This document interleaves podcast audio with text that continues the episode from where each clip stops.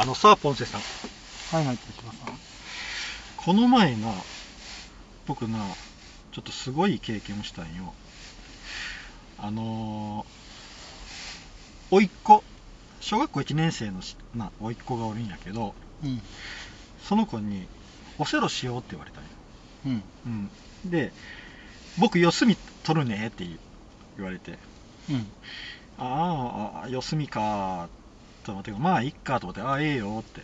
で、四隅を全部その小小1の子にポンポンポンポンと取らして、まあ大丈夫やろと思って、僕小さい頃おそろようしよったけん、うん。大丈夫やろと思ってやったんよ。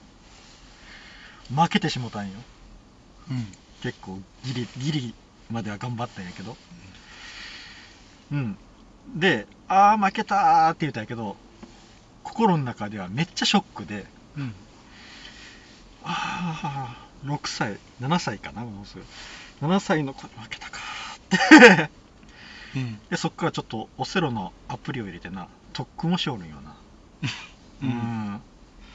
まさかな、よ、四隅取らし、いや、負ける可能性十分あるよね。うん、あるよ。うん。でな、なかなか強かったんよ。ううんん。いいわけやけど。いや、言い訳っていうか、いや、全然負けるやろ、余裕で。うん。いやーななかなかこれがな、ちょっと僕の心にな、ぐさりと傷をつけられたというね、話なんやけどな。うん。ただな、人生とはいろいろあるもんで、うん。今回ちょっと映画を5本紹介しようと思うんやけど、うん。テーマは、人生捨て捨てたもんじゃないよ、と思ううん映画うん。を紹介したいとうん。思います。はい。そしたらちょっと行こうかな。はい。はい。じゃあ、1本目。はい。ビッグフィッシュ。ビッグフィッシュ、はい。ビッグフィッシュ。大きい魚。うんビッグフィッシュ。これな、あるあの、親子の物語なんやけど、うん。うん。まあ、あの、主役は、えっ、と、ウィル・ブルームっていう男性なんよ。うん。で、この男性は、あの、結婚をして、まあ、あの、自分の妻、ジョセフィーンっていう人なんだけど、うん。その奥さんがもう妊娠しとるんやな。うん。うん。で、このウィルっていうのは、お父さんが、まあ、当然おって、エドワードっていうんやけど、そのお父さんからいろいろこう話をうん。聞かされて育ってきたんよ。うん。ただそのお父さんが言う話っていうのは自分が昔経験した話っていうので話をするんやけど、えっと、自分は街の中で何をやっても、あのー何をやっても何でもできたと。うん。うん。で、すごい人気者やったとか、ある日、えっと、その町に、自分の住んどる町に、えー3メートルから4メートルぐらいの大男が現れて、その大男が、あの、いろんな食料を取っていくと。うん。うん。で、その大男をなんとか退治しなきゃいけない。とかという騒動が巻き起こった時に自分が、じゃあ、僕が行くよって、そのエドワードが、その大男のとこに行って、で、説得して、おその大男と友達になって、一緒に街を出出て他のとこに行ったとか、うん。あとはあのーえっと、サーカスに入って、そこで、あのー自分の、あの、後に妻となる人と出会って、その妻となる人とたたあのー近づくために、サーカス団で、あのー無償で働いたとか、うん。なんか、すごいな、嘘か本当かわからん話をずーっとされて育ってきたんやって。で、ウィルはその話を小さい頃は楽しく聞きよったんやけど、うんそれを、まあ、何回も何回も聞かされたうちに、うちの父ちゃん嘘つきやねえかって、ただの嘘つきやないかとかって思い始めるんよ。うんで、お父さんのことを信用できなくなってくるんよ。うん。うん。で、そのお父さんが病に倒れてしまうんよ。うん。そしたら、ウィルはどうするかっていう話なんやけど、これ僕な、映画館で見たんよな、昔。うん。で、すごいな、その結末に感動してな、へえうん。震えたいの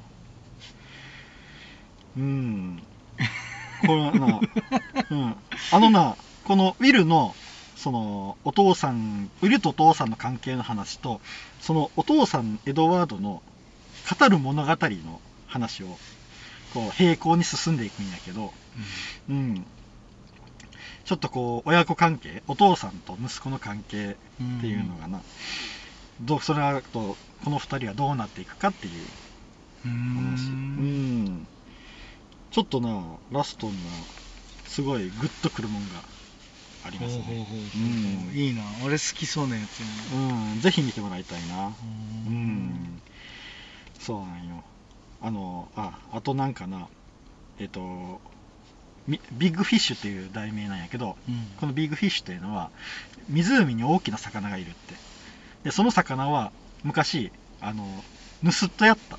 ヌスットがその湖に逃げたことによって大きな魚となってまだ逃げているっていうのででなんとかその魚を捕まえたい。だけど何の餌をやっても食いちぎられてしまう、うん。でエドワードは考えてああもともとヌスットやったということはうん。ヌスットが喜ぶもんがいいだろうということで自分の結婚指輪金の金の結婚指輪を外してそれを釣り糸に縛ってポチャンと落としたらその魚が釣れたっていう。うん。うん。やけどまあその逃がすんやけどな。そのうん指輪だけ返してもらって逃がすんやけど。ううん。それビッグフィッシュっていうね。んなるほど。うん。これがもうなかなか最後はグッとくるんでぜひ見てみてもらいたいな、はい。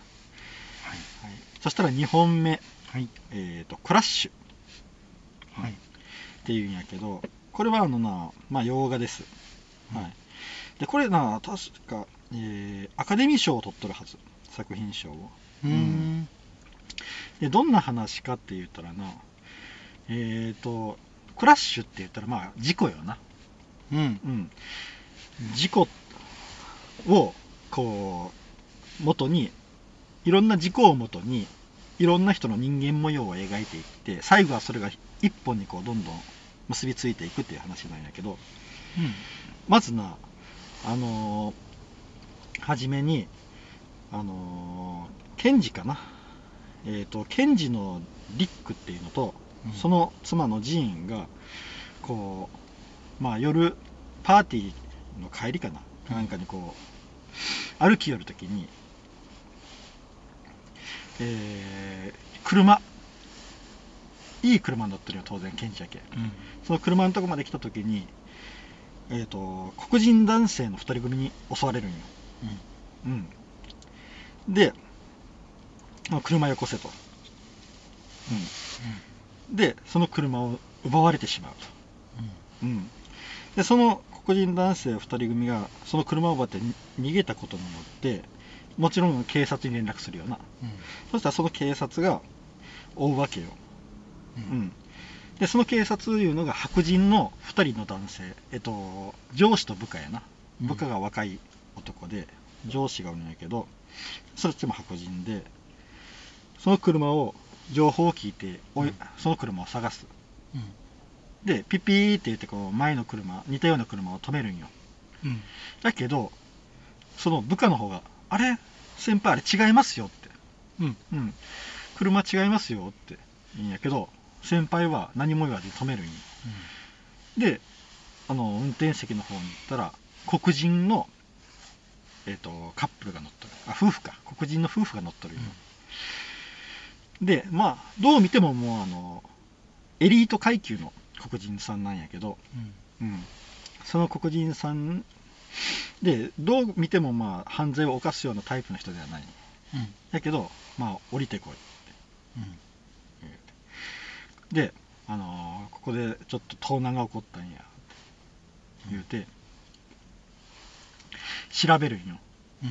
うん。であの、まあ、その調べ方っていうのがもう本当に奥さんにセクハラをその黒人の奥さんにセクハラをしながらこう脅すようなのをするんよなその先輩。うん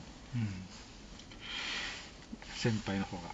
でそれでもう黒人男性の方はあ悪かったって。うん。でもそれは俺じゃないんやけど悪かったってもう謝るような形で見逃してもらう。うん。まあその白人の警官の方はもう完全な差別主義者やったんよ、うん。でその黒人の夫婦はそこで、あの解放されるんやけど奥さんはそのでそこで謝った黒人のとのことなやっぱこうプライドがあるけんうん。謝ったことにものすごい怒る、うん。うん、っていうようなこう差別うん。差別をと事故を絡めていった話がどんどんどんどんこうつながっていくうんっていう話なのよでこれが人間してたもんじゃないよって思うのは真ん中の方で起こる一つの事故があるんようん。その時に起こる出来事っていうのがなんかものすごいな。これ僕映画館で見たんやけどすごいその時からずっと心に残っとるんよ、まあの真ん中で大きな事故が起こってそこで起こる出来事。うん。っていうのが、うん、なんかな、うん、すごい、それが心に残って。て、ああ、いろいろ差別とかあるけど、捨てたもんじゃないよなって思えたっていうね。ただな、やっぱりこう、ただでは済まさん映画やけんな。まあ、あの、いろいろ見てから感じ方は人それぞれやと思うけど、僕はそういう風に撮れたっていうだけでな。うん、であとクラッシュっていうのは、まあ、事故とかっていうのもあるんやけどあとぶつかり合いっていう意味もあるらしくて、もう人種と人種のぶつかり合い人と人としてのぶつかり合いとかなすごいいっぱいあるんやけどな、うん、これもとてもよくできている映画です。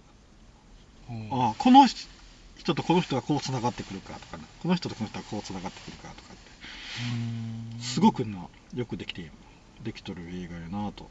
うんうん、思いますね。そしたら次3本目。はい私の頭の中の消しゴム、これは日本っぽいの？うん、これな韓国映画、うん、うん。これはまあ結構有名な映画ではあるんで多分知っとる人も、ね、多いかもしれないけどあのこれはなまずあのスジンっていう女性が主役なんやけどこのスジンが駅で切符を持ってなこう誰かを待っとるんやけど相手がこんのよ。うん。実はあの同じ会社の上司と不倫をしよって、うん。その上司と別の都市へ逃げるっていう約束をしとって待ちよったんよ。うん。やけどその上司はこんかったんよ。で泣きながらあのーその駅を出てコンビニに向かう。それがなファミリーマートなんやけど。でそのファミリーマートに行ってコーラを買うの？うん。うん、でそのコーラを買って出てきて外歩き寄るときにあれ？って思ったら手元にコーラがない。んようん。あさっきのコンビニに忘れてきたって。うん。お金だけ払って忘れてきたと思ってまたそのコンビニに戻るんよ。そしたらたまたまその時にあのー男性が自分が買ったコーラと同じコーラを持った持ってこう出てきたんよな、そこでパタッと出会って主人はあこれは私のコーラやと思い込んでそれを奪うんよ。うん奪っての、飲み干すんよ。うん。でそれを男男性に渡してまた去っていくんよ。うん。で今度切符を買おうとしたら財布がないことに気づくんよ。うん。主人が。であれと思ってどう考えてもそのファミリーマートでコーラを買った以外は財布出してないけん、うん。ファミリーマートに忘れてるはずや。ってまたファミリーマートに戻る、そしたらあそこの店員さんが「あお客さん」そのコーラと財布出して「これ忘れてましたよ」って。あでその時に「あ私あの知らない人のコーラを飲んでしまった」って。なるんよな。でこのスジンっていうのは実は建設会社の社長の令嬢なんよ。お金持ちなんよ。うん。家が。でその父親の建設会社の、えー建築現場。うん。がお父さんにくっついてな見に行った時にそこで働きよる人が自分がコーラを奪った人やったんよ。うん、そこで出会って結婚して生活をするっていうんやけどまああの私の頭の中の消しゴムやっていう題名やけん大体わかると思うんやけどうん。これ若年性アルツハイマーの話なんよ。あこの主人が若年性アルツハイマーを患う。ーうん。やけんあの初めっからそういう変な行動変な行動というかちょっとその予兆が見られるような行動。コーラを買って忘れてくる。だかな。うんなるほうん。いうのがちょっとずつ出てくるんやけどど。コーラを奪い取ったその男の人と結婚する。うん。そういう風になっていくんよ、うん、そのことも忘れとんかね。やけんそっからどんどんひどくなっていくうん。でこれはなもうラストがすごくいいんよ。うん。あのもうどんどんどんどんアルツハイマーが進んでいってでそのラストにその自分のことを思い出してもらうという時に取る行動その男性があ、えー、とチョルスか。チョルスという男なんやけどじ思い出してもらうために取る行動っていうのがとても良くてなうん。うん。うんこれもちょっと感動するな。うん。私の頭の中の消しゴム。ですね。うん。よしそしたらちょっと4本目。はいいきますよ、リメンバーミー。これリメンバーミーって、えーディズニーアニメですね。うん。これのあのーメキシコの死者の日っていうの知っとる？いいや。知らん？あのメキシコのな死者の日っていうのがいうのがあるんやけどまあ日本でいうお盆みたいなもんやな。あの亡くなった人があの帰ってくるっていうこちらの世界に。うんそういうのがあるんよでそのメキシコの話なんやけどうん。メキシコにえーと死者の日？死者の日。うん。うん。死者って死んだ人そうそうそうそう。うん。死んだ人の死者。うん。でメキシコに、えっとミゲルっていう12歳の少年がおるんよ。うん。でこの子はあのーすごく音楽が好きでうん。歌手になりたいんよな。うん。だけどこのミゲルのあミゲル・リベラっていう名前なんやけどこのリベラ家では代々音楽禁止なんよ。うんなんでかって言うたらえっ、とご先祖様があのーご先祖様の夫婦がおったんやけどその男の方がミュージシャンでその奥さんと子供を捨ててどっかへ行ってしもた。うん。うん。そっからその残された奥さんの方が靴屋で頑張ってうん。働いて子孫を代々こう繁栄させてきたっていううん。のがあってでその名残で音楽禁止になったのよ、ううんん。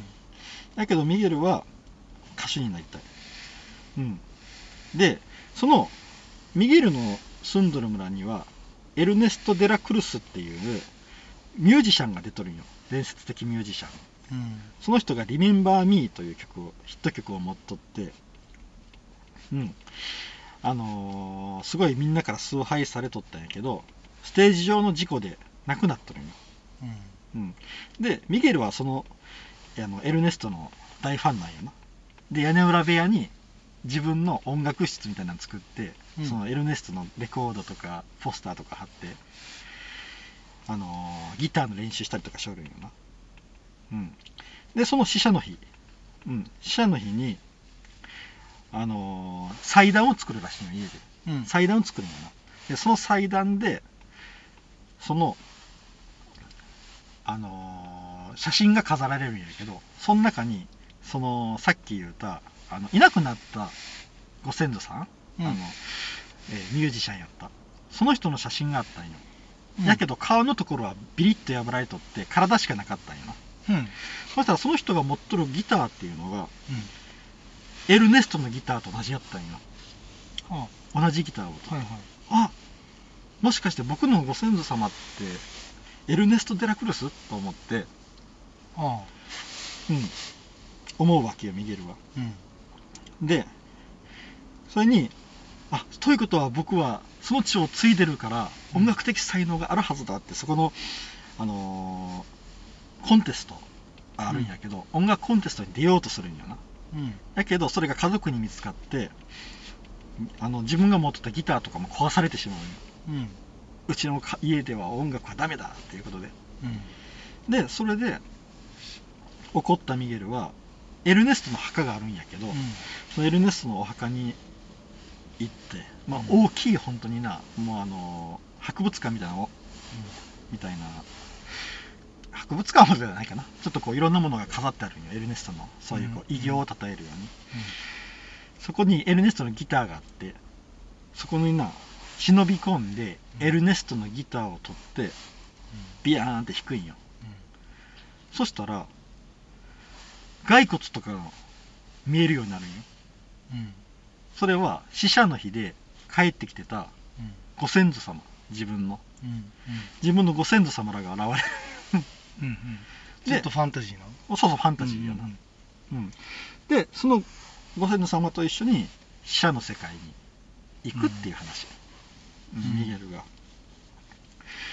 でまあこれがなものすごいな面白いのがうん。あのこのアニメの中で死というのは2つあるんよ。うん。1つ目っていうのが肉体的な死。あこれアニメか。そうそうアニメ。あのディズニーアニメ、はいはいえーでえっと2つ目がうん。あのーみんなから忘れられる死っていう2つうん。定義があって死者の世界には、えーとみんえー、と肉体的に死んだ人らがわーっとおるんやけどうん。その中で自分のことを現世で覚えとる人がいなくなった時点でもう一回死を迎えるんよ、うん。うん、そういう2つの死があるうん。っていうのででそのあのさっき言ったあの奥さん捨てていなくなってしまったっていう音楽家のご先祖様、その人があの2回目の死をむ迎えるかもしれないっていうようなうん。ところでミゲルがどうするかっていう話なんやけどな。ううん。んこれもなちょっとな最後もすごい感動するよな。うんこれもあのああ捨てたもんじゃないなって思うね。うん。んうん。まああのこの2回の死っていうのもな。うん。まあ日本でも時々ちょっと言われるけど。あるよねなんかそれね。忘れられたらっていうのはね。うん。そしたら5本目。はい「ペイフォワード。可能の王国」うん。ペイフォワードっていう言葉聞いたことない聞いたことある。このこの映画はなんかタイトル聞いたことあるな。うん。これあの僕映画館で見たんやけどな。もうとにかくラストが忘れられんのよ。うん。これあのどういう話かって言ったらまああのトレバーっていう少年の話なんやけど、えっと、彼があのアメリカで7年生になるんよ。で7年生っていうのは日本で言ったら中学1年生うん。ぐらいね。で7年生になった彼は、えっと、社会科の授業であのシモネット先生といううん。先生から習うことになるんよでシモネットシモネット先生っていうのがあのちょっとなやけどを負っとってうん。顔もちょっとこうあのやけどの跡があって体もどうもやけどをしとるらしいんやけど、うん。そのシモネット先生の初めての授業を受けるんよな。でそのシモネット先生がどんな授業をするかって言ったら、うん、もしも、あのー自分の手で世界を変えたい。うん。そしたら君は何をするか。うんっていう問いをするんようん。でこれを皆さん考えてきてください、うん、で、あのートレバーも考えるんよな。ででそのトレバーが考えたのがペイフォワードっていうやつなんようんうん。それは何かって言うたら、えー、と自分がこう受けた、あのー善意とかうん。そういうこう優しい行動をその相手に返すんじゃなくてうん。別の3人に返すっていう方法、そしたらこうネズミ山式にこうどんどんどんどんいい行いが増えていくんじゃないかっていうな。みんながやればね。そうみんながやればね。うん。っていうのを提案するんよ。うん。でとりあえずトレバーはあのまず3人にいいことをしようって決めるんよ、うんでその1人目があのたまたまこう学校の行き帰りで見かけた仕事についていない薬物中毒の男、うん。うん、彼に食事を与えてであのちゃんとあの、えっとお風呂にも入れてあげてうん。であの薬物をやめるように言うて仕事を探してくださいっていうことをややるんよでもう一人がシモネット先生、うん。うん。に何かしようと。でもう一人3人目がいじめられている同級生。これアダムっていう名前やったかな、うん、彼を助けようってこの3つ、うん。3人決めれて行動を始めるんよ。それがどうなっていくかっていう話、うん。ほうん、でこれはなまあさっきも言ったけど映画館で見てちょっとなラストがなすごくすぎてな。うんちょっと忘れられないいう。う すごすぎた。ララストがすごすぎたんよ。お忘れられない。人生捨てたもんじゃねえなって思うよ。なるほどね。うん。で情けは人のためならずな。まさきは人は多分なうん。でこれな人生捨てたもんじゃないよと思う映画って紹介したんやけどうん。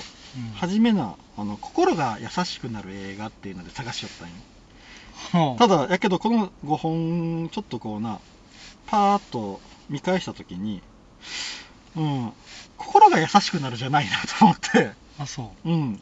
で人生捨てたもんじゃないよっていうふうに書いたんやけどなんでこういうのを探そうかと思ったらこの配信日からしたらちょっと去年の話になってしまうんやけどえっとハロウィンの日にううん。あのジョーカーの格好をした男がうん。京王線で刃物で切りつけてひ火をつけるっていう事件があったよ。な、うん。でその時にあのこの犯人があのジョーカーの人を殺しても何とも思わない態度に惹かれていたって証言したんよ、うん。でジョーカーに憧れていたって